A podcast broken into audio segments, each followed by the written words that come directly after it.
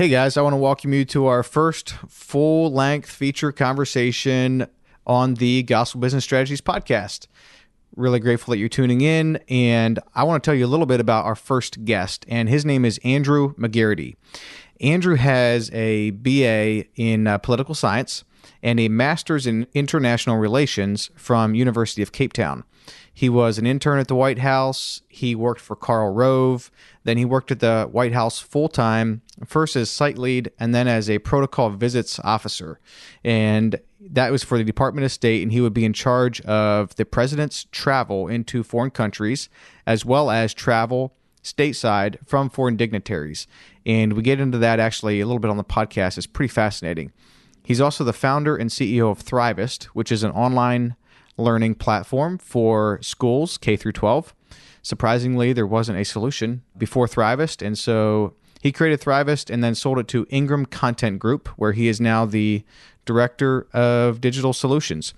He is passionate about the gospel, so much so that he's now leveraging the Thrivist platform for something called Click Gospel, which is helping churches spread the gospel through the internet, essentially, and also have online learning for churches. The reason I wanted to have Andrew on the podcast, and even as his first interview, was because Andrew is a very intelligent, smart, articulate guy, successful in business, and really loves the gospel.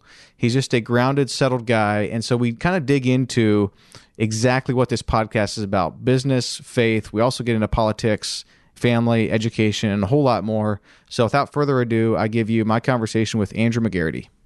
All right. So, um, I think actually how I want to kick this off, Andrew, is I heard you hosted the Queen of England at the Kentucky Derby. Oh. Well, we need to start there. what rumor was that? No. You know, some people's lives kind of are like a one long paragraph. Mine's like mm-hmm. chapters or even mm-hmm. different books. So professionally, like, yeah, I started my career in Washington when I got the opportunity to intern at the White House. So mm-hmm. I interned for a fellow named Karl Rove. Um, so he was a political advisor to President Bush and later deputy chief of staff.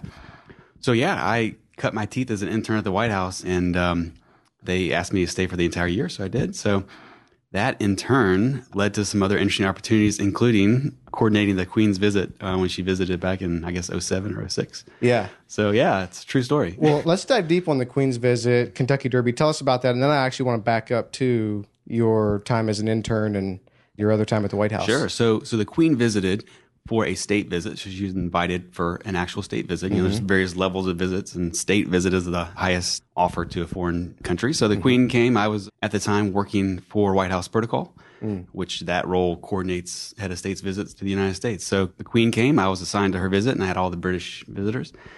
Yeah, so I hung out with the Queen for two and a half weeks. So the job was you're the main U.S. liaison for that visit. Okay. So and you were that main I was US the main liaison yep, so I was I was visit. the protocol officer okay. for that visit and was within arm's reach of her of every step. So whatever helicopter she hopped on, I hopped on. Whatever airplane she jumped on, I hopped on, and uh, played the role of just coordinating the visit. So from A to Z, whether it's Secret Service protection, whether it's her security, whether it's her political staff, whether mm-hmm. it's the. White House advocating for components of the visit, it all kind of revolved around that one person called a protocol officer. Mm, okay and you were kind of like the hinge that made it all kind of come together. So, okay. Yeah. So went to the Kentucky Derby with the Queen. so it's mint julep and all. wow. So you're the one heading it up on this end, and you have a team that's working with someone heading it up on their end and working with their team. How does something like this even come to be? Yeah. So it all starts with an invitation from the president to the, the head of state or head of government. Okay. And the visit starts with the protocol officer at the foreign visitors embassy in Washington. So the British embassy, for example. Okay. And the protocol officer describes what the White House hopes to accomplish during the visit, and they obviously okay. have their own objectives for the visit. And you kind of that person who kind of fleshes it out together. So okay, we were hoping for this component, we were hoping for that component, and it all gets fleshed out there, and the agenda gets published. They decide mm-hmm. what they mm-hmm. want to do in the country in the U.S. and you facilitate every component. So we were in touch with every stage, every five minute block of her schedule had okay. obviously some component, and we were involved in every little block. So okay. you're at the center of all those conversations. Another good example is President Hu Jintao decides he needs to go to Seattle and visit Bill Gates. So hmm. we went to Bill Gates' house and wow. visited Bill Gates' house, and we coordinated all the aspects of what that entails. What does it mean for the president to go, and what needs to happen in between to make that happen? So that would have been one of their objectives. While they're here stateside, they want to go see Bill Gates. Mm-hmm. Right. That would have not necessarily been one of our objectives going into it, but it's one of the things they would have asked so for. It was a bit mutual. So I think Okay. at the time Microsoft was doing a big push in China. So it was kind of a ceremonial piece. Okay. So all Okay, sure. In other words, so all that work had been done before his visit, Mm-hmm. and then kind of like the ceremonial handshake because they accomplished what Microsoft wanted to accomplish and what China wanted to accomplish together from a business perspective. It was kind of like okay, now Bill Gates invites the president to his home to have like a we did it kind of Okay. thing. Okay. Um, but all the things that go into executing that component of the visit happens with the protocol officer. Gotcha. So, I mean, there's so much. There's this, this is so fascinating. Who was your favorite visitor during that time? Yeah, I'd have to say that the Queen probably was. I mean, it was the Yeah.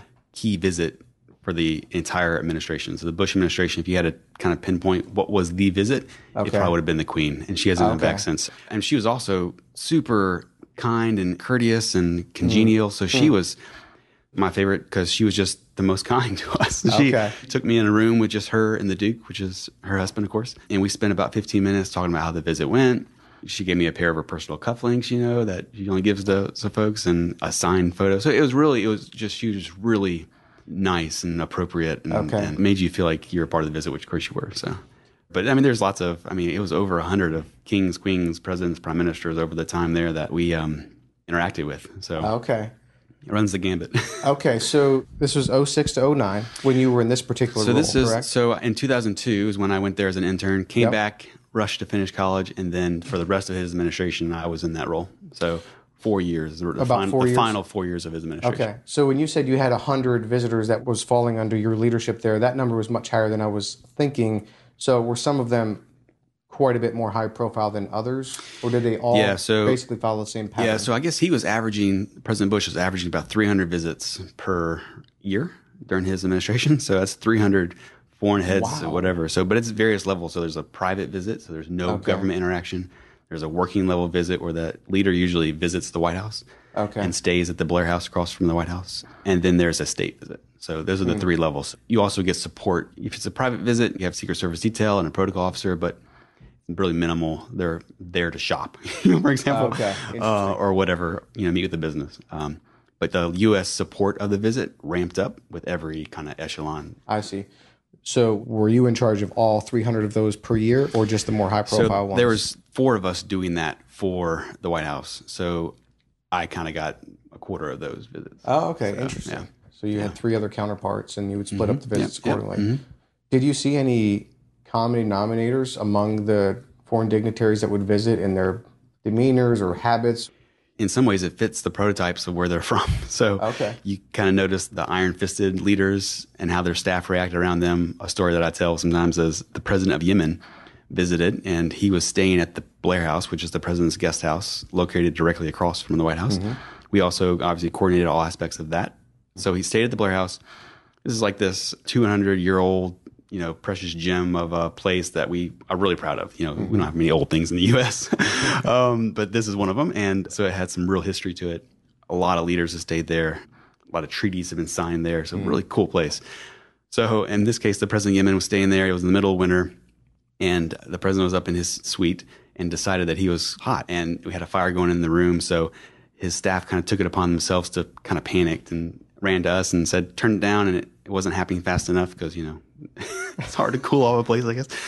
so their staff extinguishes the fire in the fireplace, takes out the smoldering logs, and put them on a one of our 200 year old platters, silver platters, Oh, no. uh, and put it in the elevator and push down. And then the doors open downstairs, smoke comes billowing out, and they had solved their problem. Obviously, created a problem for us. but I mean, you could tell how his staff, if they did not solve that problem for him right away, that there have been consequences. So Okay. kind of fits the stereotypes of the world. So the, Yeah. the African leaders much more laid back, and the Koreans very uptight about their visit. The Japanese very uptight about their visit, and Okay. had to be just so, you know. So it really the one common denominator I'd say it fit the stereotype of Hmm. the visiting country of what you might think. Yeah, fascinating. We're going to jump around just a little bit here. So, could you go back and talk just a little bit more about that time at the White House? You also helped coordinate some of President Bush's trips into foreign countries. I did. Was that like a two part role during your time there? Yeah. So the protocol office travels with the president wherever he goes. So you do some of the similar activities you do in the U.S. for the foreign visit. So whenever a head of state would visit the United States, we'd obviously coordinate those components. And whenever the president would travel abroad, we travel and, and coordinate some of the components with the foreign protocol office in the visiting country. So, mm-hmm. yeah, so wherever President Bush went, we would go with him. And I also separately did presidential advance, which is a White House member goes ahead to a site in a visiting country and executes that component of the visit. So a good example is I stayed what, a month in Israel almost when the president went to Israel in lieu of his visit, and then when he arrived, we were at the um, Sea of Galilee. That was my component of the visit. So okay. you kind of execute all components with when the president arrives, what happens, you know, and you're coordinating all aspects, making sure people are in the right place, and okay. that portion of the visit goes well. But purely focused on the U.S. president as opposed to the interaction with a foreign leader. Okay, gotcha. So it kind of touched a lot of parts of the U.S. government and the Department of State. Worked mm-hmm. really closely with the Department of State. They even had Protocol has an office in the Department of State as well.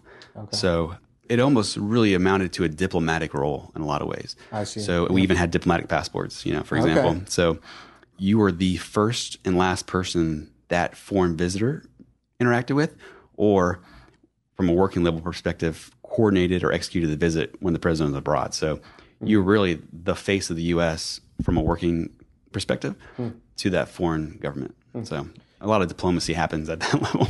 Yeah, I'm sure. so in the case of the Israel trip, you would have went over an entire month before the trip. Correct. And then how long was your period of time that you were in charge of when Bush was on site? So he was there for an hour and a half. so a so month to prepare for, for, an hour and a half. You were there for a month in advance yep. for an hour yep. and a half yep. worth of his time. Yep. Mm-hmm. So when you're blocking out that hour and a half, do you again break it down to five minute increments, or how do you go about breaking down that hour and a half into? Yep. so the president's schedule also breaks down to about five minute increments, unless it's some other special component that is like an hour block. You know, you should see the president's schedule. I mean, I have some copies of it, but I mean, it is very, very detailed. And the staff gets the same schedule. It tells you what car to go into, tells you what helicopter to jump onto, where you're sitting at a table. They have a seating chart. I mean, it just it's very well thought through. Let's put it that way. Uh, visiting head of states less so, but the U.S. president when he travels, it is an enormous effort that no one sees. I mean, Secret Service is one component, right? They're sending sure. tanks over there and helicopters over there on planes, but yeah, the actual effort that goes into the planning stage and making sure that everything is thought through is pretty immense. So, as a protocol officer, you were in charge. You would have a team. How big was your team in a situation like that? So, we were the one protocol representative was really the only representative from the White House Protocol Office. We coordinated with the other branches or offices in the White House oh, to, okay. to play that role. So we leaned on Secret Service as a perfect example. So Secret Service obviously provided the vehicle that the head of state drove in. Mm-hmm. They provided the security ahead of time before we got there. So we were coordinating, you know, movements with them. If it was a national security advisor, we would relay policy pieces with him. We really relied on the other branches of government, but we were the kind of the fulcrum that it all kind of revolved around. Okay. And kind of the subject matter expert on the visit. Okay, itself. sure. Yeah. So, is there someone else yet between you and the president as it relates to his schedule, a chief of staff or an assistant that you're working with then on your desired schedule and actually executing it? Or is it Yeah. You? So, when it comes to presidential advance, yeah, he has lots of infrastructure. So, you're really at the tail end. So, when the president travels abroad and you're playing a presidential advance role mm-hmm. as opposed to protocol, you're at the tail end of that planning process and you're purely executing you know, so a lot of that planning takes place. A lot of decisions of what he does at the Sea of Galilee, for example, takes place. You're involved in it, but those decisions are made at the White House, and that schedule is built at the White House, and plans are made for the most part there. And you're a part of that and thinking through what it means on the ground, but you're executing at the site. Protocol, you know, when the foreign visit comes to the United States, you're really in the planning process with the foreign embassy. So you're building that schedule with them. You're thinking through from a U.S. perspective, does this make sense to visit here or here or, you know, all those components as opposed to executing. What systems or tools did you use? Are those all like custom made because it's that high level of security? Pretty straightforward, really. So I think now, having owned an ed tech company, all the tools we used now that enable us to to do what we do. Mm-hmm. I mean, we were a BlackBerry is about all we had. It didn't even have a camera, so we couldn't even wow. take cool pictures. So it, you know, technology has advanced so far that we really had a paper schedule that we had built, okay, and a earpiece, obviously, to communicate, okay. a radio with Secret Service and, and others, and a phone. So really, that is it feels silly saying it, but those tools are pretty simple. So you create a schedule that would make its way on a piece of paper. Mm-hmm. Everyone has this piece of paper. Correct. Yeah. The official and schedule. You, yeah. yeah. You've mm-hmm. got the headpieces and so on, mm-hmm. the phones to talk to each other as you're working it, it out, but you're not using fancy online gadgets and systems. You're really not. Tools, huh? No, not not then. They may now. This was uh, ten years ago, so it was really pretty straightforward. That's fascinating. what was the decision point for you that took you down this career path or decision to want to work at the White House to begin with? Yeah, so it was just an opportunity the Lord provided, really. So I was in college, and I I think I was like SGA president or something, so involved. Okay. Uh, and the vice president of my university came to me and said, one of my friends who works at the White House was actually the Tennessee lead for uh, the White House, the political office anyway, is looking for an intern. Are you interested? Mm. Not yes, heck yes. yeah. Uh, so, and then the next day, the White House called and we had an interview. And the interview went really well. And I guess they enjoyed what I was doing on the campus. I was also college Republican president, this and that. So I was politically active. Okay. They like that. And um, literally the next week, I was in the West Wing. It would happen that fast. Is so, this before Cape Town? This is before Cape Town, yeah. So okay. So we were. This is University of Memphis. University of Memphis. Yep. So okay. yeah. So I interned all of 2002, which was an election year, so it was a lot of fun. Mm-hmm. So Karl Rove was the political advisor. Mm-hmm. Keep in mm-hmm. mind, and he was credited with the success of the midterm elections, which you know the Republicans won mm-hmm. a lot, which is unusual for a, a midterm for a president. So it was fun to be a part of that. We had the whole Southeast. I was managing the whole Southeast with him, and keeping the president advised politically on everything election oriented or politically oriented in those southeast states. I see. So, yeah. So, even backing up further, then was political involvement always something that you wanted to have, or was that always an area of interest for you? Yeah, I was definitely very politically active up until I left the White House, and okay. still. Obviously, business takes us different routes, but sure. but yeah, no, I was very politically active and was a college Republican president and did a lot of interesting things. Worked on a lot of campaigns. I worked on the president's campaign as well. Oh wow! Uh, at okay. his national campaign up in D.C. So yeah, it was definitely politically active, and uh, that guy was the political director for the state of Tennessee for the president, mm. and yeah, it just made sense. And so yeah, went to the White House and did that internship, and then came back and literally rushed to finish college. Finished college to take advantage of that White House job. I think I took 21 hours one summer and 24 the, the next semester to finish in time to take advantage of that that other role. Okay. So rushed through college and then went back up to take that White House protocol job. I see. Yeah. So you mentioned at your internship in 2002, you worked with Karl Rove. Karl Rove. And what was his role at that time? Director of Political Affairs, I think is what his, his title was. So okay. he was a policy advisor, all yep. domestic. So okay. domestic policy advisor with a keen ear towards politics on the ground. So he was, in his mind, he was looking at the reelection. Mm-hmm. So what political policy and political activities does the president do to get him reelected in essence, right? So he was thinking through those and keeping the president abreast and determining what the president's actions would be with him when it came to politics and policy and how that impacted yep. the reelection. And what was it like working for him? Because my political knowledge is pretty minuscule to what you have and your experiences. But my understanding was Karl Rove was an extremely smart guy, and President Bush actually leaned on him a lot. Yeah. Karl Rove in modern history, he changed the paradigm in a lot of ways. So he day one in office, he was thinking about the reelection. Mm. So no one had really, to that degree, and with that intentionality, planned the reelection. So we started building that reelection campaign, grassroots, you know, from day one. So he really led that effort. So that was really interesting. And then from a policy perspective, all things were politics, not in a bad way, but you know, politically impacted voters. Mm.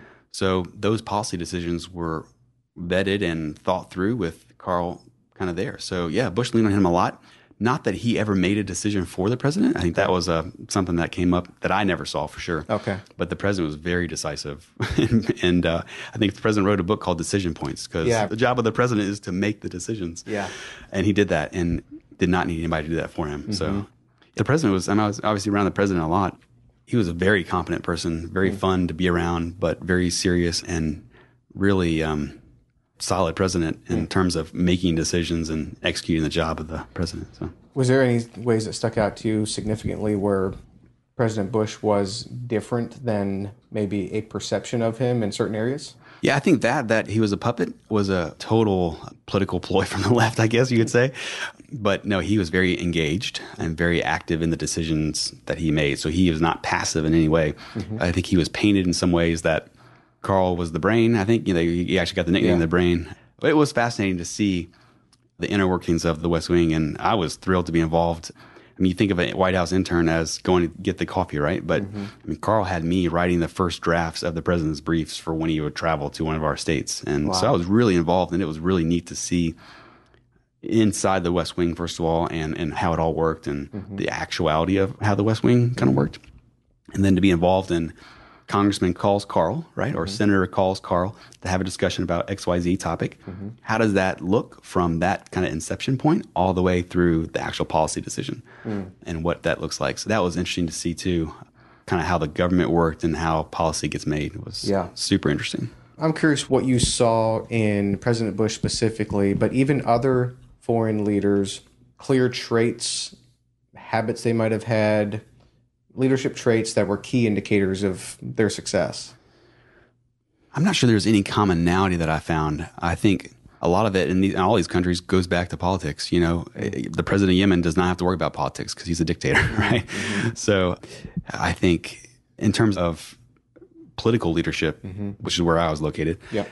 it really, I mean, making connections. The president was good at this. Karl's good at this too really engage with people. So Karl, okay. he could remember a name like no one. I could not believe okay. it. Of all the hundreds and thousands of people that he met, he never yeah. forgot a name. Wow.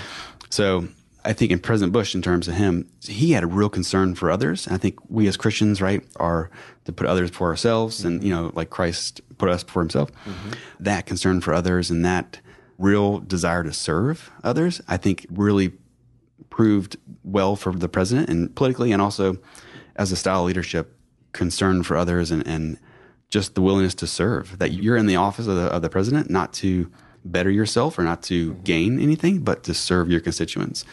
And I think that was, from a core principle standpoint, and from a leadership perspective, he really embraced that notion. So that was one President of my Bush. President Bush, yeah, and subsequently Karl as well. It was neat to see the president's leadership really trickles through mm. the staff, mm-hmm. and really whatever the president believes and kind of holds fast to, really resonates and is made known or kind of like almost repeated or absorbed mm. amongst the other staff. I, at least I saw that kind of from my own perspective. But I think the same would be true for a foreign head of state or head of government. So mm-hmm. leading is kind of contagious for you know the patrons that that you're serving. So that was interesting. So when you say what Bush is focusing on or some of his values gets kind of permeated throughout the organization, is that because he's a strong leader, or is that because that's sort of the way the system is built, and whoever is going to be president, that will permeate? I don't think it was systemic, really. I think it was literally dependent on that person. So okay. it was a true leadership trait, you know. Mm-hmm. In this case, willingness to serve others or have the perspective that you're serving others and not mm-hmm. there for other reasons. I think it was based on that person and mm-hmm. not any kind of systemic way that it kind of gets disseminated down. Sure. Now, other governments, for sure. I mean, there's structures built to disenfranchise or, or facilitate the decision making process or to make sure that rules are followed. Mm-hmm. But I think here in the U.S., at least from my perspective, that it was really a qualitative leadership style that was kind of passed down naturally. So now looking back on your time specifically at the White House in politics, rubbing shoulders with President Bush, Karl Rove, you know, the Queen of England. I mean, the list goes on and on and on. And you, you got to see kind of firsthand, very up close and personal politics at a very high level, sure, sure. the highest level. What have been some of your takeaways that you've taken from that time, maybe, and sort of potentially even incorporated going forward? my wife and I joke, Shannon and I joke that it's all anticlimactic. So that's one thing. so uh, yeah, nothing exciting uh, sometimes compared to that.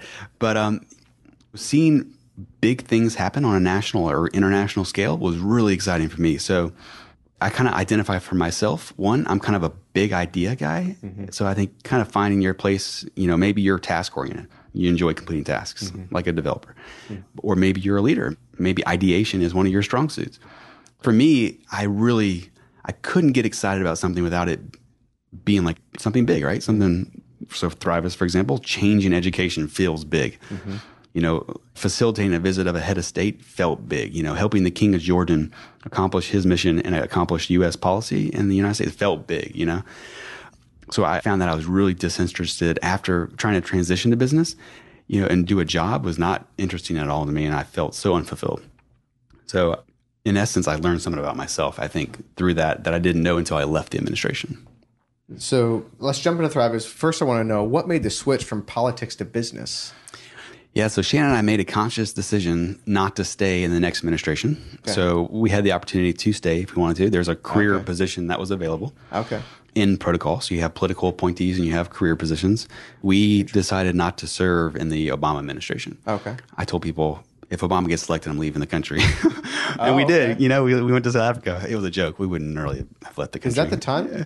Yeah. So the That is the timing. Yeah. So the president's administration ended, and uh, I chose to go get a master's in Cape Town Mm-hmm. instead of uh, instead of stick around. And and DC was not the place for us. We never wanted to be lifelong DC. You know, in, in the belt inside the beltway. Okay. To us, it was a, a really interesting period in our life, very formative part of our life that we got to spend in DC. Mm-hmm. But Tennessee was home and, and our family was here. And, Mm-hmm. and I wanted to serve the state of Tennessee in some way and not another capacity, especially Mm-hmm. not another administration. So we really kind of felt like, hey, that was really special and really unique, informative. And the next chapter is waiting to kind of be written, but that's not in DC.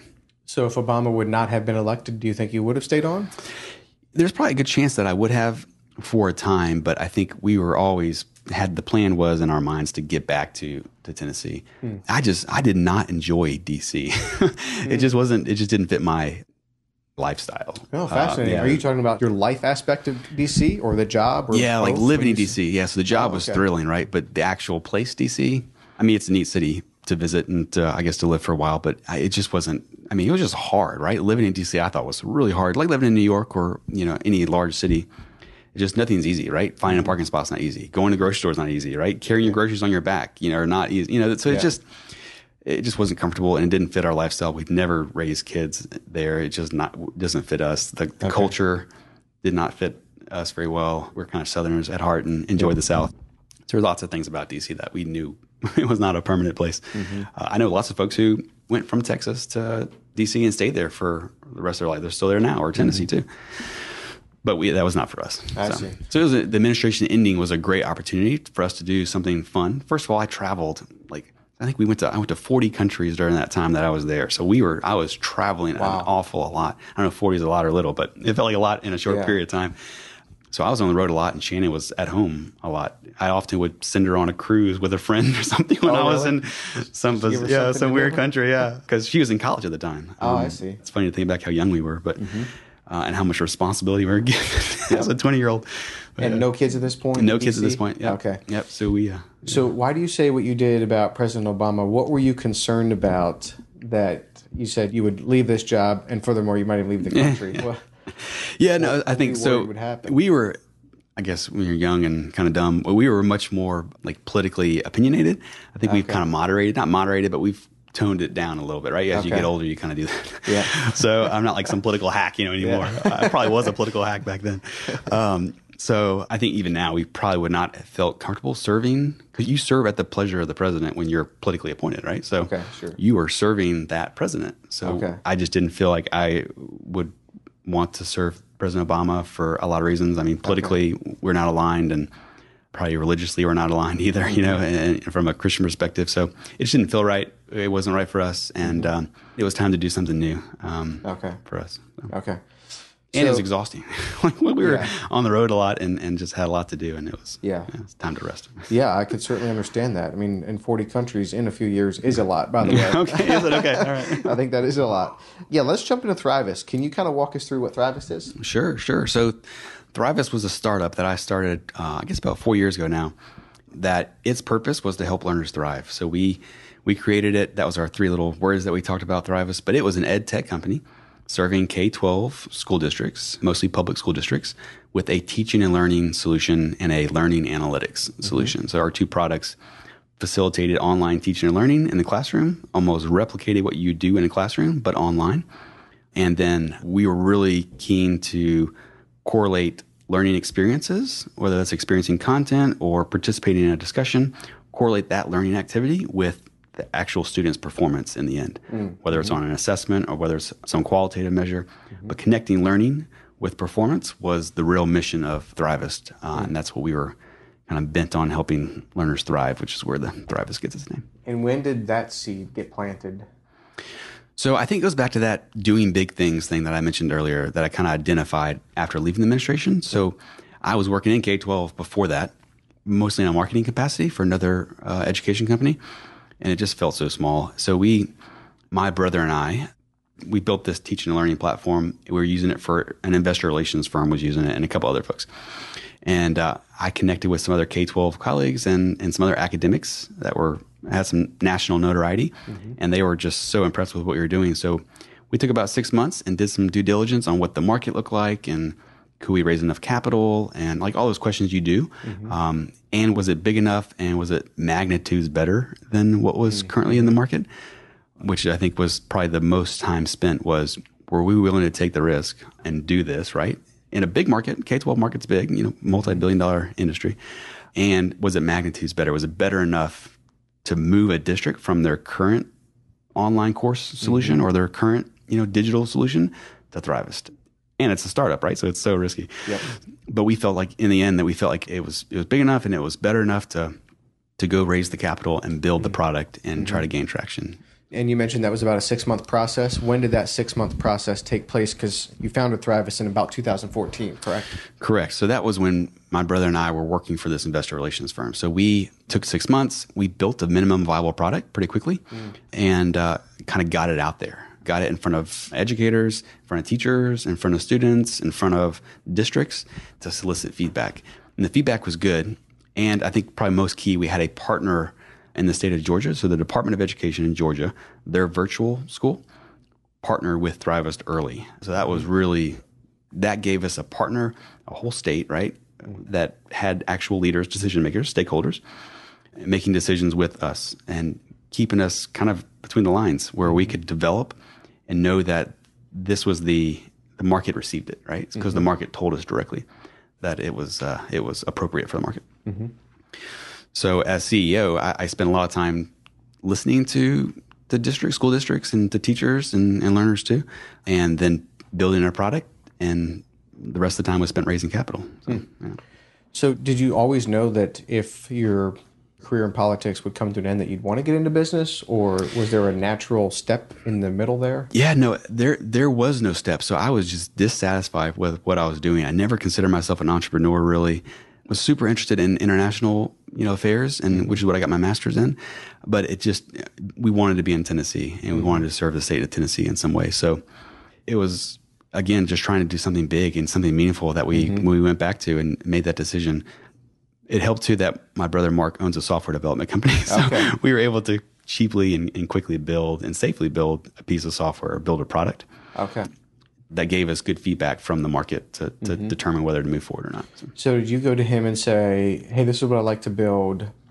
Could I hire a contract or would you work with me on helping to build it? Yep. And so he was sort of your yeah. So we design. right. So we we created the company, created Thrivist, and he and I split up the shares mm. and we decided he would fund in, in part the development and and we would I would obviously build the team and, and build the product yep. and spend all 100% of my time on it. So that was that's kind of how it originated. But yeah, I think the market was telling us that it was worth the risk mm-hmm. to to move forward and to get investors involved and mm-hmm. go. Yeah. How was the raising capital portion? How did you know who to reach out to? Was there common denominators among the ones that you saw having an interest in this mm-hmm. and others maybe that didn't or what was that whole capital raise process yeah. like it was terrible in one word that's, i mean raising almost every yeah, time i hear that yeah was, raising capital is hard um, and we were i think we were raising a million and a half okay. so we weren't raising five so investors okay. these big private equity firms they want to do five million mm-hmm. raises not a million to three million so that was one of the, that one of the struggles finding the investor base that wanted to do you know a million range mm-hmm. So that was really hard. And I found that I spent a ton of time not thinking about the business and about the product, which is the most important thing, uh, and not out in the market and then trying to raise capital. I think 50% of my time, 40% of my time was raising capital, like going and pitching investors. When? Over what period of time? So that's over a year, a okay, basic period like of a year. 2014 or before 2014? So that was, so really it was 15, 16. So we self funded okay. for a while and got it to a point where it was an investor could, you know, with any sense could see it. You know, we invested in it and, and it was a real thing. And okay. there was some real interest and real customers. Yep. And real potential. So it was really late 15 and the first half of 16. And did you have a minimum ask for an investor? You had that sort of laid out, or would you take any money that? Yeah. Were... So we we signed a term sheet with a private equity group that did Okay. did 800 of it. So we we we were not. Yeah, it was hard to do little one offs. We didn't do a lot of. Uh, we didn't do like a lot of convertible notes, for example, like a 50 Okay. or 100. We Okay. to stay away from that. We we wanted again. I mean, it was time consuming enough to pitch one Yes. and speak to their group of investors. But yeah, I think if it's if that's the way you want to do it, I think that's it's okay. Mm-hmm. But it is much more time consuming. And mm-hmm. I mean, you think about if I were to pitch you on something you've never heard of, mm-hmm. I mean, it has to be super compelling just to get interested, and it takes three or four more meetings after that, right? So we were trying to eliminate, or probably more than more, I mean, ten meetings or whatever it is, Yep. to actually get that investor to a place where he will write a check. Mm-hmm. So we were, we knew that we wanted a private equity firm um, to partner with and uh, raise it from them. Okay. How much of the desired outcome did you have in your mind before you started Thrivist? You, you sold it in, I want to say 16, Seventeen, yeah. 17. So was that the plan all along? And to the extent that you did have, you know, actual desired outcomes in mind before you started this thing, how specific were they?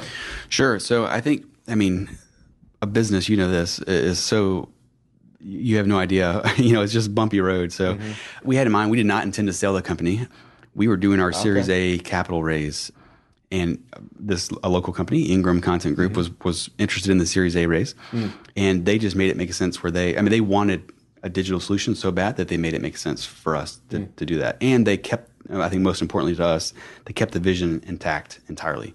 So it was the same vision. You know, we weren't forsaking the vision for you know for a sale for an exit. Sure. It was more about for us. They kept the vision. A reasonable group, locally based, uh, a large multi-billion dollar company that we would know that would have resources to fund Thrivist and Yep. and keep on going. So, for example, this, even the sale was not necessarily the master all along. So I think yeah, eventually an exit was the idea. So we didn't want to own the. This wasn't a lifestyle business. Uh, we definitely had raised capital and intended to return capital and and return our own capital. Uh, that was always part of the process. So it was more of an eight year to ten year stretch Oh, that we were considering, Okay. which is pretty typical for a. A, a startup exit, you know, Sure. but it just the opportunity kind of presents itself, and I you know, see. like as an entrepreneur, if you do multiple ventures, some work out great, some work out mm-hmm. awesome, some work mm-hmm. out you know on a timeline that doesn't quite fit what you had, you know, but mm-hmm. you you can't be so silly to pass up an opportunity or to think that or be so headstrong that you, you miss an opportunity or do something silly. So Sure. Yeah. Well, that's a fair point. Mm. What did the team look like when you sold then in 2017? What did the actual bodies of Thrivist look like? I'm, I'm picturing it could go either way. The one is there's very few because it's mostly online mm-hmm. software, but mm-hmm. I'm just curious what the team looked like. Yeah, so we had quite a bit of a customer support team and some academics too. So the market kind of dictated you really needed a subject matter expert, an academic, to be with us in the market. So, hmm. so we had about I guess we had about eight people U.S. based, and then we had our our, our Russian based development team, which is about Oh, okay. another ten guys ah, Okay. developing. At that point, was that under Pilgrim? Is it or Nope. or- so they had they had left Pilgrim. We had broken them off. Mark and I had broken them off, and they came and worked for for us directly. I see. Uh, in in Thrivist. Yeah. So they're dedicated. That dedicated team, and that happened in in 2015. So we we made the decision to break it off from Pilgrim. That we had something you know worth Yep. worth um, breaking a team and dedicating. Really, from a fundraise perspective, you want to dedicate a dedicated team who's dedicated to Thrivist, not some consultant. You know that. Mm-hmm. I see. Sure. So that was the part of the reason for that was to make sure that we had the right story to tell an mm-hmm. investor. Mm-hmm. So that yes, we dedicated. So yeah, so you know, Ingram kept most of the team. Most of the team came with us, and mm-hmm. they were thrilled with the people that that were were with us, and the whole dev team came too. So that dev team and, and most of the people involved early are still with uh, Thrivist today. Okay, wonderful. So when Ingram makes you an offer much sooner than you thought, and you wind up having that sale, you were founder and owner and CEO. Did you have to clear that with investors? Did you have any other investors that had so much stake you had to clear that, or was that largely your decision? I'm curious how that worked. Yeah, we still owned the vast majority of shares in the company. Okay. So we were, we were lucky enough to do whatever we wanted to do. So we, Okay. from a board perspective, we had all the votes. So yeah, it was really uh, we had raised a little enough, you know, small enough amount, you know, around a million, million and a half, to where we still had complete control of the company, and that was that was by design. So we were really intentional about raising just enough, Mm-hmm. uh, and that's kind of the best practice. Raise just enough to get you to your next fundraise. You know, in our, our case, Series A. So Okay. I would kind of describe that as our seed funding, and Series A would have been the next two million dollar raise or something that Okay. would have been a larger percentage of the company. Yeah. So I'm curious then, you know, as you look back on this experience, what would be some of your best advice to someone that's working, building something right now that they want to sell, or maybe they're thinking about doing this in the future? Sure. Yeah, no, I think being really thoughtful on the front end. I think a lot of entrepreneurs make the mistake that an idea has any value. Mm-hmm. First of all, someone's thought of that idea before. I mean, guaranteed. Uh, and two, an idea is worthless. Uh, yeah. It's all about the execution. Mm-hmm. So, making sure that your idea and the product that you're about to build is, like I said, magnitudes better than mm-hmm. anything out there. That, I mean, night and day. That there is an opportunity that that you can have a complete advantage or that is you know unexplored in some way or the market has not that a competitor is not offering the market and it's so much better that somebody is willing even an enterprise is willing to change or adopt that solution i think that just thinking through that on the front end and doing lots of market research and understanding mm-hmm. that because i mean because you know, at the level, if you're really going to raise capital or fund it yourself, a large, you know, an actual venture, not like a hobby, but like a, a venture. Sure. You really need to think through it and, and make sure that its magnitude is better. Mm-hmm. Uh, that that would be a one piece of advice. And two, I think making so people are so critical to a business and especially the early stage, right? So they have an inordinate amount of influence. Early hires have an inordinate amount of influence on your business early, right? So when you're when you're large, when you have 150 employees, that hire is probably less impactful on the trajectory of the company, but early, really pivotal. So making sure the people that you you bring to the company early, one th- that you actually need that hire, and being really, you know, that you're just so strained, you're so desperate for that position, but only to that point where you're like near breaking point, do you hire that person? Mm. Because people are the most expensive, you know, besides mm. building a product, it, it really is the, the brunt of the cost of running business, and you know this. So keeping payroll to an absolute minimum is really critical. I feel like I didn't do an awesome job of that, frankly. I, I feel like I probably hired too many people too early, but I think it's probably a more seasoned entrepreneur, probably like yourself, would would be uh, would be more hesitant to hire and really only hire when you absolutely have to. Mm-hmm. That's that's actually such a great point because we've talked about this before, and one of the the analogies that I use for your exact point here is something that I learned when I was learning to fly planes, which I'm not current in hmm. anymore. But the instructor always made it very clear that we knew it's better to land a plane long and fast and short and slow. Yeah. If you try to land a plane short and slow, you're falling out of the sky. Yep. Everyone's dead. Right. if you land it long and fast, you're going into the grass. You're maybe hitting a fence. Yep. You might even be hitting a tree, but no one's dying. Right. And I think of the same thing when it comes to cash flow in a business, mm-hmm. and it mm-hmm. speaks to your hiring point. Oh, it's better to be overworked a little bit yes. and have cash flowing be a little better. Yep. And it does also depend on the cycle of the company and you know and, and, and how things are going. But in general, yes, it's better to keep that business going yeah. long and fast than short and slow. Yep. And kill, you know, I, I completely so. agree. Yep. Especially for the startup. Yeah, uh, you know, seasoned business or a, a, larger business is different, but startup, yeah, that that those early hires and the number of people is critical. Was the software development piece to this intimidating to you? I'm assuming you didn't have much experience with that up until this point was that an attractant to you or a negative to you that this company would involve a very online software driven piece to it? Yeah, first of all, it was a crash course. I mean, I'm, I'm not even sure I could have told you what a server was like okay. eight years ago, right, or six years ago. So it really it was changing industries for me completely, right? So I went from you know international relations type role in politics, mm-hmm. and then to you know kind of K twelve marketing, kind of you know mm-hmm. to one starting a company, first time founder, mm-hmm. and building a product really for the first time. So I did have a degree of comfort because we used my brother's skill set, which is building software. That sure. helped a lot. But yeah, it really was a it was a crash course. So I felt like I was fish out of water a lot of times, mm-hmm. and it was just a lot of quick learning yeah. um, to understand what it meant to build a piece of software mm-hmm. and how to product manage that product into mm-hmm. existence. Mm. Yeah, so what was not it? a skill set; it had to be learned. yeah, yeah, certainly. What did you see that Thrivist could do that was then incrementally better than what what else was out there?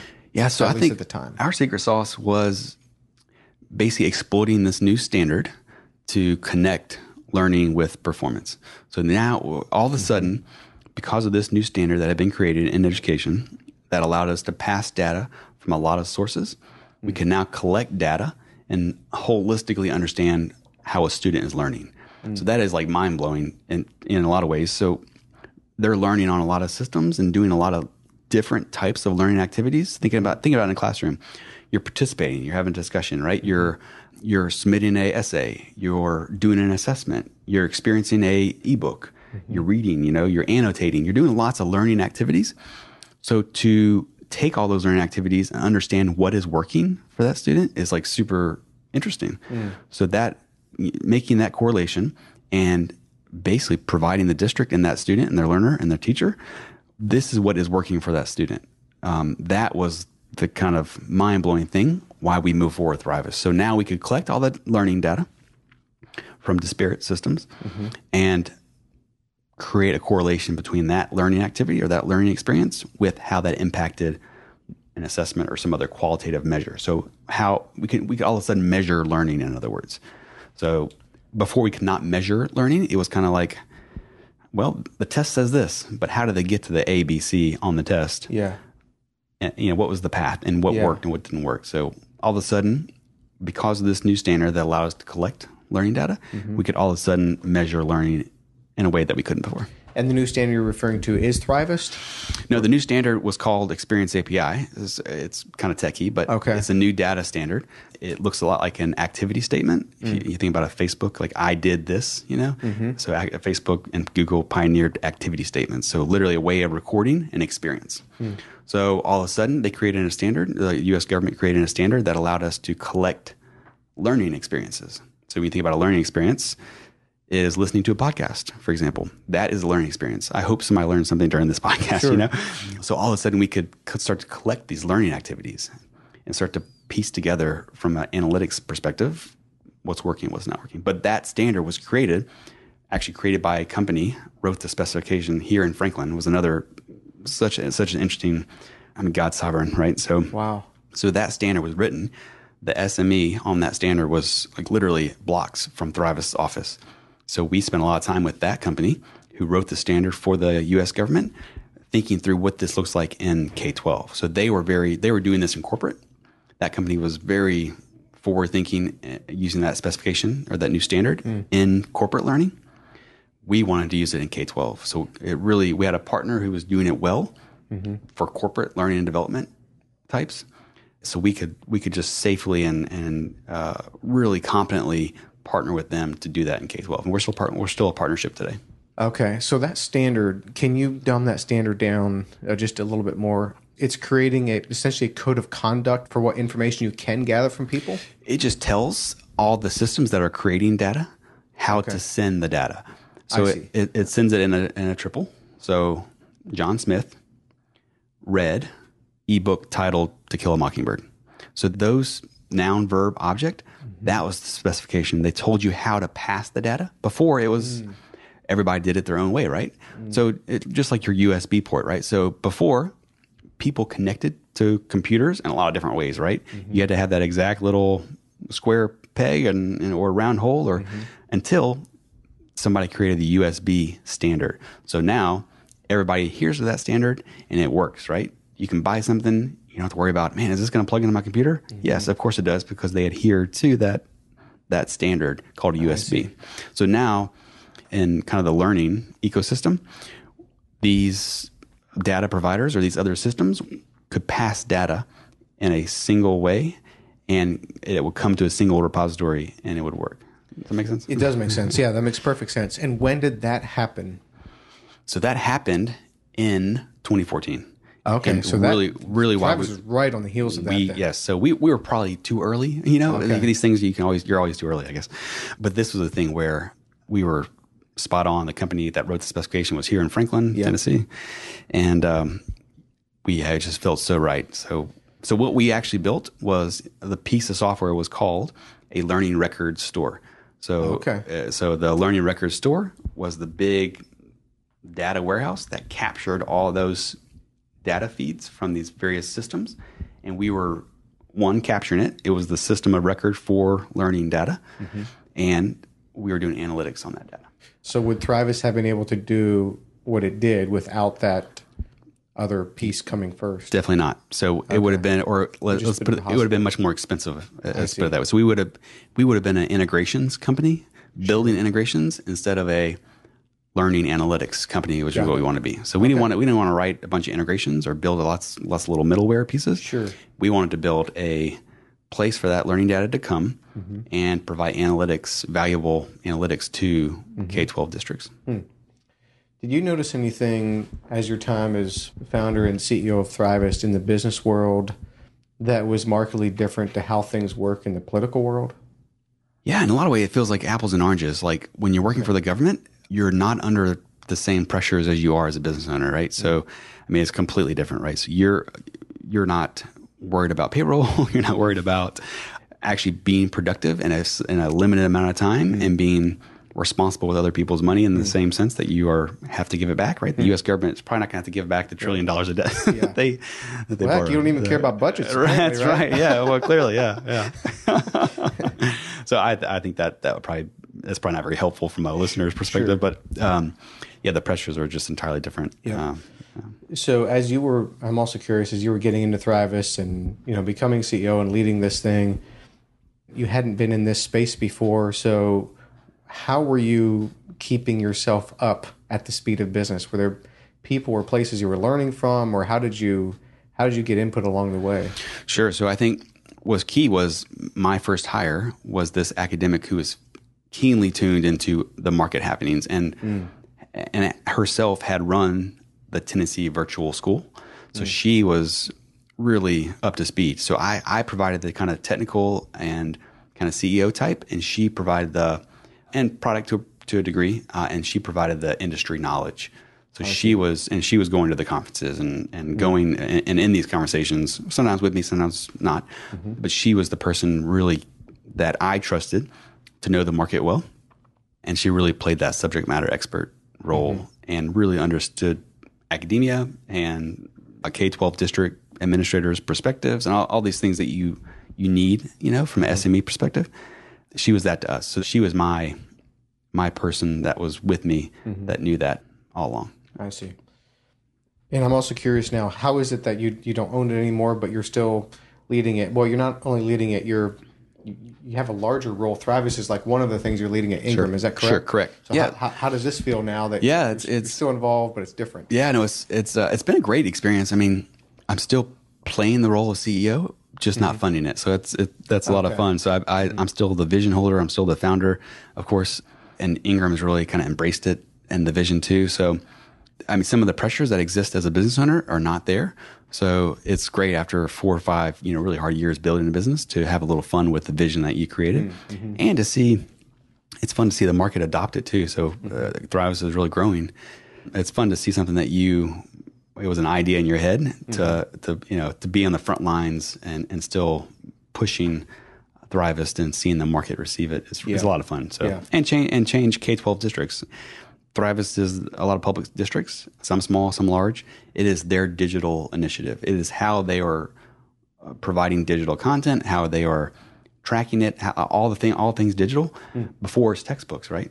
They were like literally going from passing out textbooks to using a digital piece of software, piece of software to provide digital content and various learning experiences online. So it really is a drastic move for a district. Yeah, sure is. So it, it's fun to see that happen firsthand.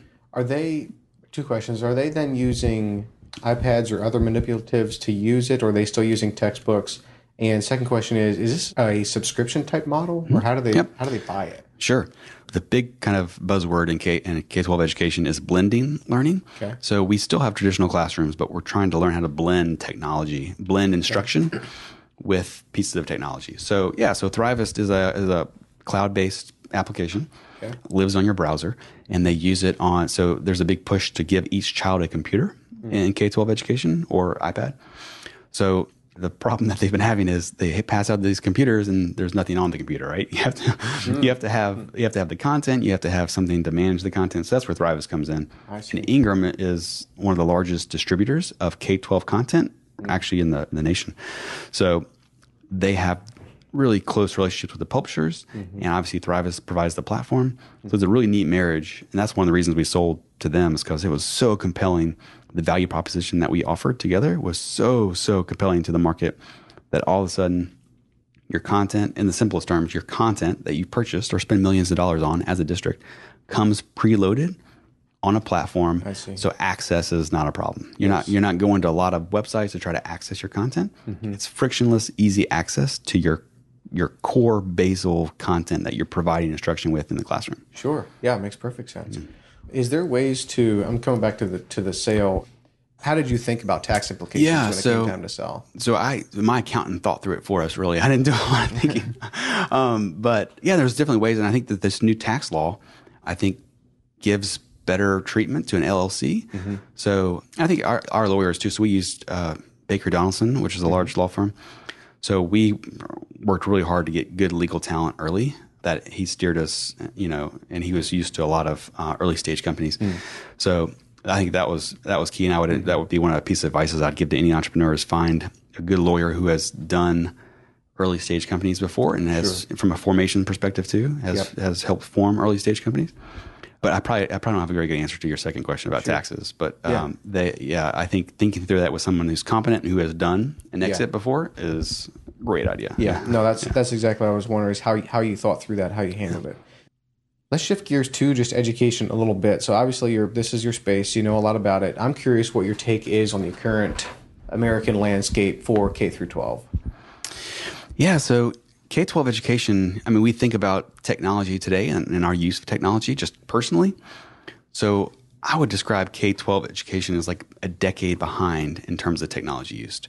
Hmm. So they, I mean, textbooks still very prevalent, still spending millions and millions of dollars on textbooks, which is fine.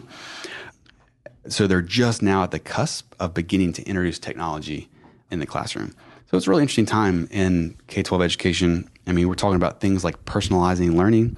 So you think about think about your YouTube channel. Mm-hmm. It is feeding you personalized videos based on who you subscribe to, right? So if you love space and space is your thing, it's going to provide a dashboard of, of videos, you know, catered to that user who enjoys space. Yes. Well, same thing with personalized learning in K 12 education. If you are struggling on a certain standard or you're mm-hmm. struggling on a certain area, maybe literature, you know, English literature or whatever, we can now personalize your learning path to kind of cater to that. So we're using data to inform learning and to offer a more personalized learning experience. So mm-hmm. it's the whole concept about I mean, think about a, a classroom full of kids. They sit in a classroom and everybody gets the same instruction, right? The mm-hmm. teacher teaches whatever that teacher teaches is what, the, the instruction they receive, as opposed to maybe offering a video piece of video content instead of a passage. You know, maybe you learn better Yes. through a video, or maybe you learn better through thinking through a passage. So it it's a really interesting time that with technology and with data, we're now able to personalize learning in a way that we couldn't before. And districts are able to blend technology into their pedagogy, what they call pedagogy. Mm. So the way they deliver instruction. So it, it's really a super interesting time in K 12 education. And we've seen a lot of growth. And we're really at a tipping point where a lot of these districts are introducing technology. And Thrivist in the Southeast, especially, is able to, to help facilitate instruction. What's so fascinating about that is, in in some very general way, I almost feel like it's there's some similarities to what's happening there in online learning and, and the discussions of self-driving cars. You have to make sure the inputs going in are correct. It still is obviously very teacher dependent, but it's less it's it's in a sense it's less teacher dependent because you are you want to make sure you get the assumptions right on the back end because this system is about to go out to millions of kids potentially. And like what i'm thinking is if someone is less good at literature and really great at math you need to tell the system whether to teach them less math and just try to get them really good at literature or say hey this kid's great at math. Mm-hmm. They weren't built maybe for literature and so you, maybe you help them in some ways but you don't you don't shift everything over to literature Sure, sure. like the inputs going in the assumptions are going to be key Right. Yeah, there's all kinds of ramifications, but it all starts with collecting data. So that that's why Thrivist was really, really interested in collecting that learning data. So we could do all kinds of interesting things, creating algorithms, personalizing learning, creating profiles of students. So uh, that what you just described is a good profile. This profile of this student is they're really strong with math. So one, they should be aware of that, right? One of their strong suits. Maybe, and you think about a from a career lifelong learning perspective or career path, providing feedback to that learner or mm-hmm. to the stakeholders in their education, parents, principal, teachers, providing them information about that is super interesting. But yeah, but go, mm-hmm. the inputs, as, as you put it, are you're spot on. Like it Yeah. starts with collecting the data and then making use of the data. Yeah. I'm curious because we haven't gotten to this topic specifically, but I know you're a firm believer and a passionate about the gospel. You're also very experienced in education. So, what's your take on, say, an education that is not necessarily Christian versus an education that is explicitly Christian, Sure. So it's interesting. So or K through 12? Sure, sure. So, so a bit of context. So, Thrivist, one of the things we commonly said around the office was, yes, we help learners thrive, but the only way you can thrive is through Christ. Hmm. So that was one of the kind of the things that we kind of built Thrivist on, and is how you actually thrive as an individual, as a Christian, and and you know, pleasing God, and and so we we had a lot of thought around that, and that was one of the big points of conflict internally mm. was when we sold Thrivist to Ingram we obviously lost that component, you know, mm. to a degree. Mm-hmm. And we, we were really, I, especially was really conflicted and frustrated that, you know, we had an opportunity to share the gospel online that like others probably had not been presented that opportunity. And uh, I I think, you know, God's timing is not our timing, right? So, and, you know, think about the three short years, four short years, five short years, whatever that was for over the until we sold the company, relatively short amount of time. But the Lord has introduced other opportunities to share the gospel online that that we wouldn't have had without Thrivist. So, so yeah, so we really had the gospel at heart early, and one of the verses we we really kind of referenced was in Acts 13, where Paul was writing about about David, and and David he he said David served God's purpose in his generation. So that's super interesting. Almost that you know he chose David to serve his purpose, you know, and it was in his generation, of course. So thinking through, man, and just praying, Lord, we we Thrivist, me, Andrew, want to serve your purpose in our generation, not my own objectives, but literally be a tool for you, a vessel to serve your purposes and glorify you.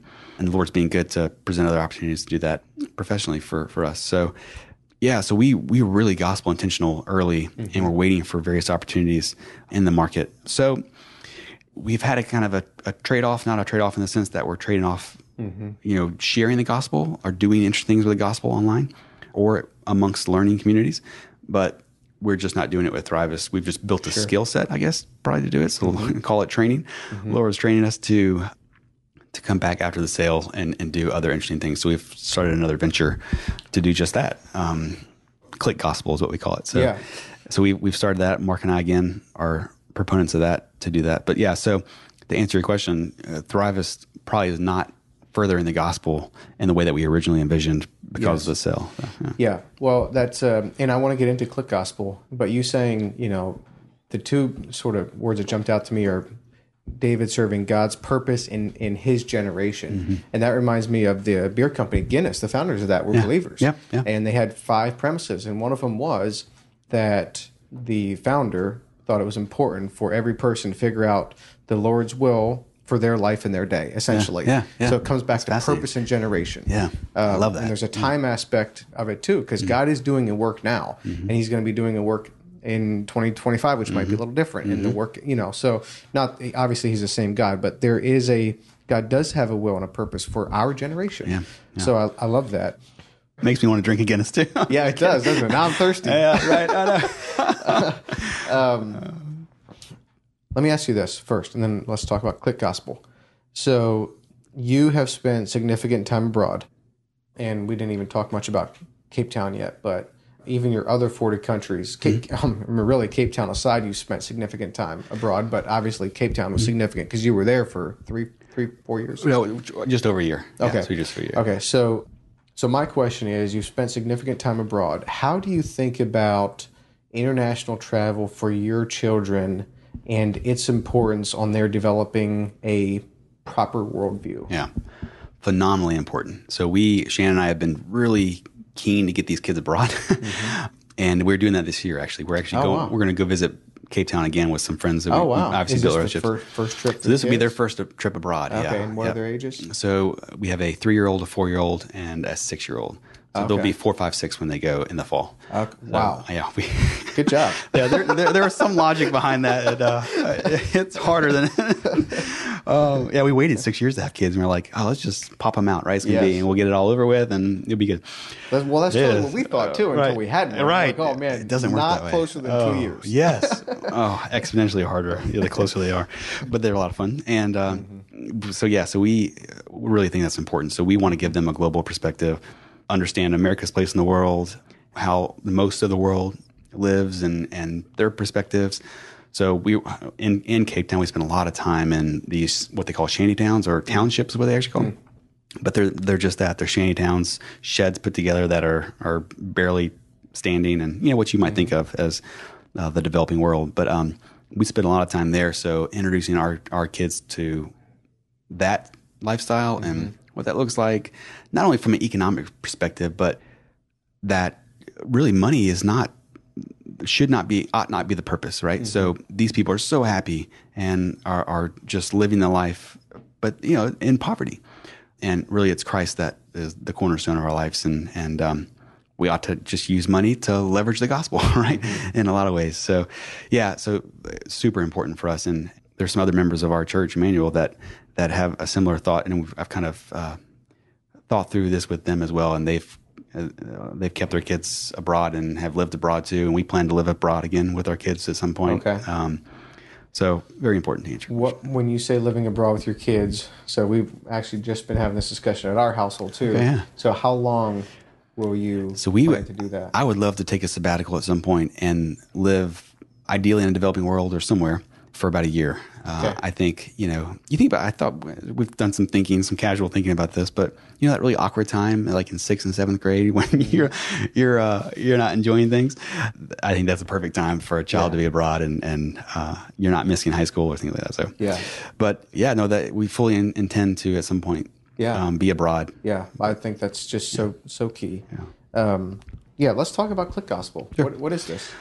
First of all, it's super early. We, we uh, an opportunity presented itself in several churches and some, some organizations that there was a so here's the problem, right? So you try to solve a problem.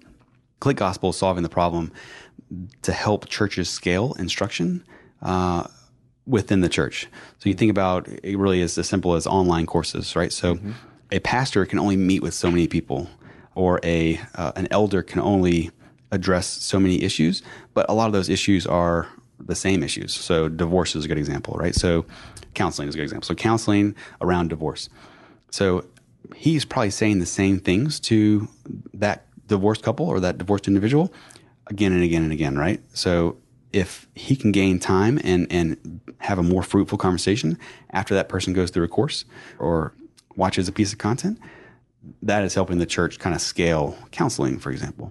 Uh, and that you can say the same thing for anything. Membership training is another good example. So it sounds so basic, but giving churches a way to facilitate online instruction, mm-hmm. kind of from a learning capacity and from a lot of other practical perspectives.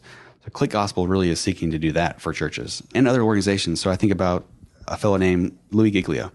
So very well known, but getting older, right? So he is looking a way to to record and to you know his his legacy live on and to record content and keep content, but in a in a way that the platform provides a certain level of instructional quality, right? So you're able to smartly lead a learner through a a way that is appropriate. And the same thing with uh, with the Navigators organization in in South Africa, they are still emailing PDFs around to train missionaries.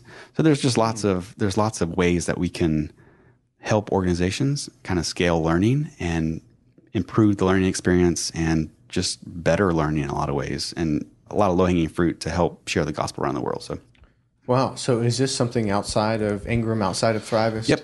Okay. Yeah, so we, of um, a side venture. Yeah, so we, it's funny. You know, we built this minimum viable product, and it, it, limited on features, but really meets this scenario that I just described really well.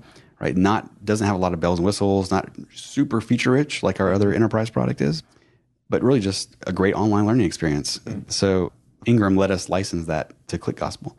So we are licensing that. That they already bought it, right? But I built it in in a way that it would serve churches all along. You know, we're very intentional about that Oh, okay. and and they're kind enough to license it back to uh, Click Gospel. So you're not having to build. Click Gospel is not a repeat of Thrivist. Right, it's You're not a repeat. Thrivist and sort of Yep. So it's basically con- continuing that gospel vision we had from the beginning. So that's what I was saying. It's just amount of time, and yeah. So basically, Ingram paid for our gospel vision. Yeah, they yeah. built the piece of software, and we're now licensing it from them to Yeah. to start to do this. So, So is the goal with this is this follow a similar business plan to Thrivist potentially or no, I think to me uh, we we made it a nonprofit, so it really is no exit in mind. Mm-hmm. Really, you know, the bigger the better. The more organizations, gospel minded organizations we can serve, the better. Kind of leveraging our capital and our resources to again maintain that original vision we had Mm-hmm. with sharing the gospel online with Thrivist. yeah, yeah. That's the structure anyway. Wonderful. but early, so we'll Yeah, talk yeah. to me in a couple weeks. Of my Are are any churches currently using it? So Immanuel is, going to be one of the first ones. Okay. Um, we've had interest from several others. So like I said, very early. So we will probably do like a pilot phase Okay. with them. Okay. So you might be in one of the online courses. Yeah, wonderful. I can't wait. but, yeah, but uh, but anyway, so that's uh, it'll be it'll be fun to see what the Lord does with that. Yeah. Boy, there's there's so many different directions we could go here, but we have to wrap it up pretty pretty quick. I want to ask you two questions. So your wife gave me some inside intel this Oh, morning, did she? Oh, which, no. is, which is really helpful. Okay, good. So she said, and when he is passionate about something, dot dot dot, watch out. Oh, so what I'm, I'm uh, curious. The question is twofold. What are you passionate about now? And you might have, we might have already talked about it, but I'm curious what you're passionate about now. And then secondly, I'm curious what makes her say that. It's probably part of your DNA, and I think I can relate to it. But what are the characteristics that make you latch onto something uh, when you are passionate about it? I want to hear more about that. Sure. So I think she's probably referring to that I'm a real doer, right? And I think you probably are too. So a lot of people are thinkers, right? And kind of think through scenarios, but are not really good at execution. So I really enjoy doing and, and executing. So, and I'll, I'll try to do it relentlessly. I'm not sure I, she probably is um, exaggerating there, but so I think, uh, yeah, just, just being a doer, willing to get your hands dirty and just dive in, I think is really key to success. I mean, showing up and uh, like just executing and doing, I think is really important. So for for Thrivist, I mean, there was maybe it's a good example. Tons of obstacles, right? So K twelve is a long sales cycle. It's a public entity anyway. You're dealing with public government, so it's, there's lots of obs- you know. So mm-hmm. just being relentless is is a must. Any for any startup, really, for any for any business uh, leader.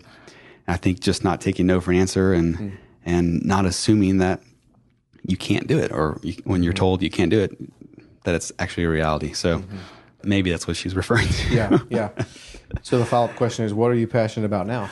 Yeah, so I think you know we've been, you know, Immanuel's been and Ray Ortlund uh, at our church has been really influential in impacting me and how I think about. Again, a big idea guy, right? Really enjoy big things. So sharing the gospel online, which I think is not being done all that well right now, is super exciting to me. So again, goes back to Click Gospel and kind of what we're trying to accomplish there, but lots of other opportunities to drive people to the gospel, whether that's driving them from Facebook or driving them to from an ad, you know, to a gospel message, you know, that it has that is rooted in sound theology, you know, that you know, good sound reformed theology. So to me, that's what I'm passionate about right now. Mm-hmm. Like there's actually a Guinness quote who talks about I'm not gonna be able to quote the whole thing, but it's a it's an awesome quote. But he basically asks where where are the buccaneers for Christ, right? Mm-hmm. Who who are those pioneers who are willing to put it all on the line mm-hmm. and just go, right? Don't worry about yourself, don't worry about well-being, but for the sake of the gospel, go, put it on the line. You know, Ray talks about leaving it all on the field, right? That kind of concept. So that whenever he preaches those sermons, it gets me all fired up. so, uh, I, so I want to be a buccaneer for Christ, Yes. to, to quote Guinness, and that is squarely where my passion is right now. And uh, so I, Shannon and I talk about, you know, at some point leaving Thrivist in some, you know, or, or whatever capacity, mm-hmm. retiring to do that. You know, mm-hmm. so the goal for us is retiring in our 40s to go do that, mm. and literally 100% of our time is focused on sharing the gospel in a skill set that the Lord has kind of developed in us Sure. in the learning space. How would you see that potentially playing out? You're saying here in the learning space, or you're saying abroad, or you're not sure? Yeah, I think globally. Uh, so you think about an organization like the Navigators, who have a global presence. They are a missionary organization, you know, and they have a phenomenal story and history.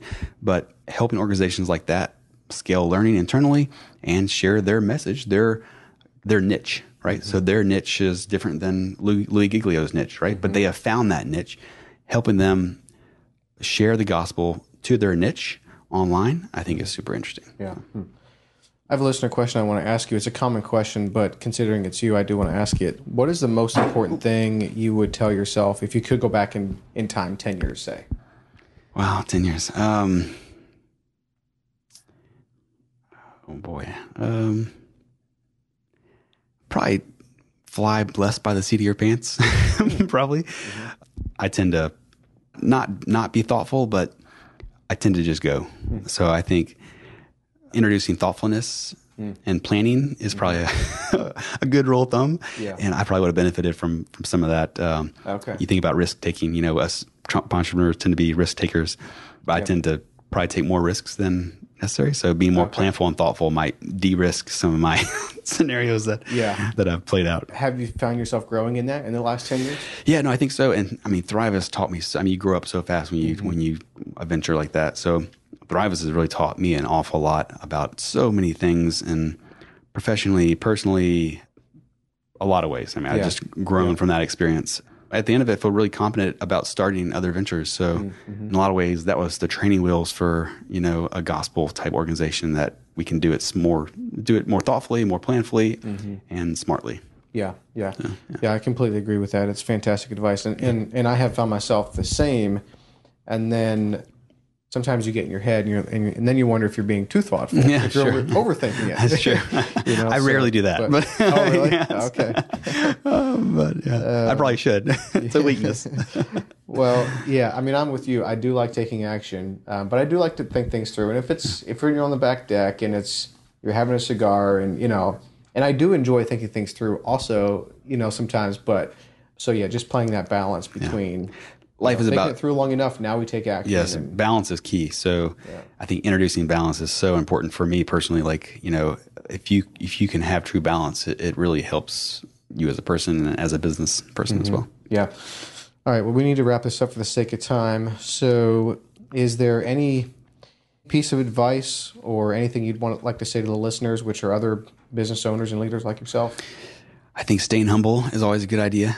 Not assuming you have all the answers, I think is is great. Approaching your venture with a degree of humility, I think is great. And I take a page out of the leadership book of President Bush. Just being intent on serving others, putting others before yourself, I think is a really great way to to do a business or to do a venture. Mm-hmm. So that would be my piece. Yeah. Thank you very much. Appreciate yeah, your time. Thanks for having me. Of course. Yeah. yeah.